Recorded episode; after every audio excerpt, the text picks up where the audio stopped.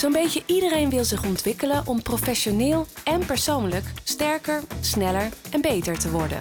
Maar hoe krijg je dat voor elkaar met een overvolle agenda? In de Sterkmakerscolleges van Schouten en Nelissen nodigen wij experts uit die in korte seminars van ongeveer 5 minuten hun ervaringen en tips delen over één specifiek onderwerp.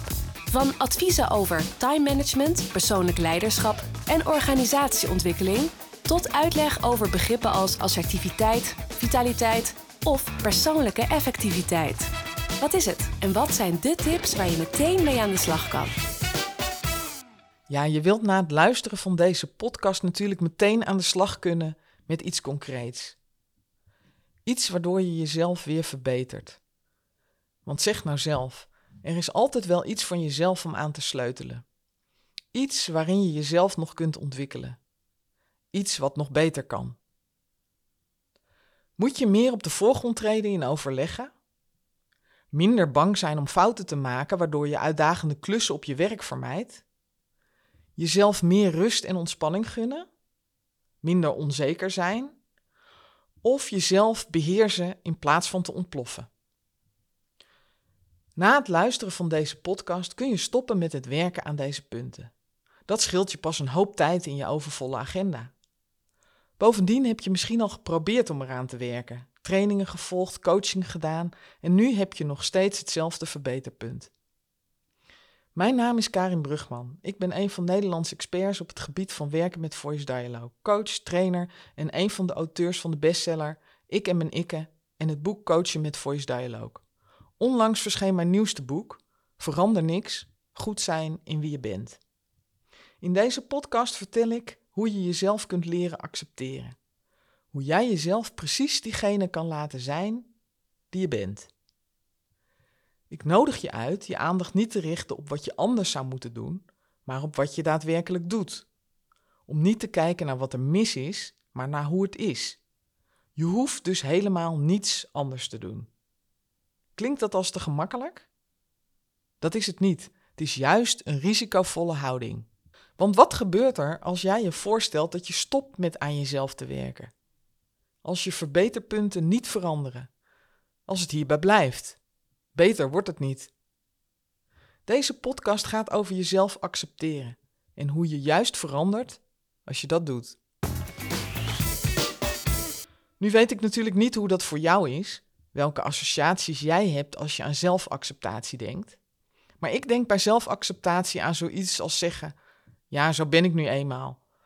Of dat zelfacceptatie eigenlijk betekent dat je de mogelijkheid om te veranderen hebt opgegeven. Of dat je je dan niet meer laat raken door kritiek van anderen en daarop reageert met: Ik vind mezelf helemaal oké, dus ik ga niks veranderen.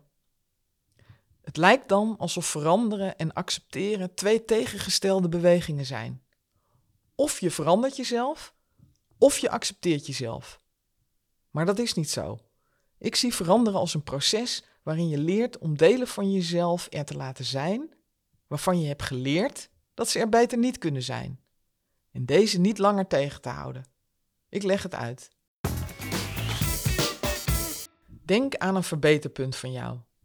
Denk aan gedrag dat je niet wilt vertonen, gedachten of gevoelens die je liever niet wilt hebben. Stel je wilt meer tijd besteden aan sociale contacten en minder hard werken. Of je wil niet zo emotioneel reageren op zaken. Vaak heb je dan een oordeel over jezelf. Je vindt het stom dat je zoveel tijd aan je werk blijft besteden, terwijl je behoefte hebt aan meer sociaal contact. Of je veroordeelt jezelf als je weer zo emotioneel reageert. Omdat je dat frustrerend vindt, volg je een cursus emotieregulatie. Je weet nu wat je moet doen om rustig te blijven. Maar als het erop aankomt, lukt het je niet. Waarom niet? Je weet toch wat je moet doen? Waarschijnlijk raak je teleurgesteld in jezelf. Is er dan misschien echt iets mis met je? Nee, er is niets mis met je. En in plaats van steeds te proberen dit ongewenst gedrag van jezelf te veranderen, kun je dit ook accepteren. Hoe doe je dat dan? De eerste stap daarbij is om jezelf te beschouwen als iemand die verschillende en tegenstrijdige kanten in zich heeft.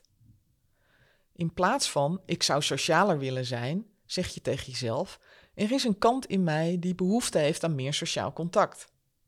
Maar blijkbaar heb ik ook een kant in mij die dat verhindert en liever blijft doorwerken. Of je zegt in plaats van: Ik zou niet zo emotioneel moeten reageren. Ik heb een kant in mij die emotioneel reageert. En er is ook een kant die zou willen dat ik dat niet deed. Merk je het verschil? Als het goed is, merk je dat je daardoor jezelf automatisch minder veroordelend en vriendelijker gaat bejegenen. Je accepteert dat deze twee delen van jou er zijn. Waarschijnlijk begrijp je ook beter waarom het niet goed lukt om socialer te zijn. Er zit namelijk ook een kant in jou die liever doorwerkt of dat sociale niet ziet zitten. Word je al nieuwsgierig naar deze kant in jou? Mooi. In stap 2 nodig ik je namelijk uit om je in gedachten voor te stellen dat deze kanten van jou twee gasten zijn die bij jou thuis op bezoek komen. Zie ze als twee mensen, personen van vlees en bloed. Ze zien er allebei heel anders uit. Het zijn hele verschillende types en ze zullen zich tijdens hun bezoek ook anders gedragen. In gedachten spreek je eerst met de gast die een beetje verlegen lijkt en graag wil doorwerken, en vervolgens met de andere gast die meer behoefte heeft aan sociaal contact. Je stemt op ze af, je bent benieuwd naar wie ze zijn, naar hun levensverhaal, hoe ze degene geworden zijn die ze zijn en waarom ze er zijn. Want na vele honderden gesprekken en ontmoetingen verzeker ik je, ze zijn er altijd met een goede reden. Als je jezelf op die manier benadert, alsof je uit verschillende delen bestaat, wordt het makkelijker om te luisteren naar alle reacties die er in jezelf zijn en om ze te accepteren. We luisteren vaak beter naar wat trainers, coaches en anderen zeggen dan naar de personen die er in ons eigen innerlijk leven en ons al ons hele leven kennen. We vertrouwen vaak meer op allerlei verandermethoden dan op onze eigen spontane reacties. Ik zie het als mijn taak als coach om mensen uit te nodigen juist beter naar zichzelf te leren luisteren. De methode Voice Dialogue, waarin je een persoon als een groep verschillende kanten of ikken benadert, maakt dat makkelijker om te doen. In deze podcast gaf ik je twee stappen waarmee het eenvoudiger wordt jezelf te accepteren. Als je de vragen waarmee je worstelt ziet als een conflict tussen twee verschillende kanten van jezelf, zet je al een eerste stap naar zelfacceptatie. De volgende stap is dat je met aandacht naar deze kanten in jouzelf luistert. Waarom zijn ze er? Wat hebben ze te vertellen? Je luistert naar ze zoals je naar goede vrienden zou luisteren, met compassie. Ik ben er namelijk van overtuigd dat je daardoor ontdekt wat een goede raadgever je eigen persoonlijkheid eigenlijk is.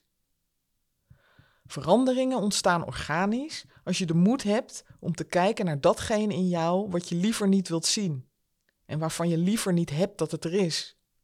Of beter gezegd, naar diegene in jou die je liever niet wilt zien. Ik hoop dat deze podcast je heeft geïnspireerd om liefdevoller om te gaan met jezelf. Mocht je meer willen leren over zelfacceptatie, dan kan je de relevante linkjes naar mijn boek in de show notes vinden. Voor nu wil ik je bedanken voor het luisteren en wens ik je vele spannende en leerzame ontmoetingen met jezelf. Bedankt voor het luisteren naar de Sterkmakerscolleges. Hopelijk heb je er nieuwe inzichten door gekregen. Maar echt sterker word je door wat met deze inzichten te doen. Dus waar wacht je op? Ga aan de slag. Kijk voor meer informatie op sn.nl/slash sterkmakers-podcast.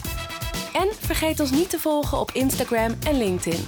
@sterkmakers_podcast.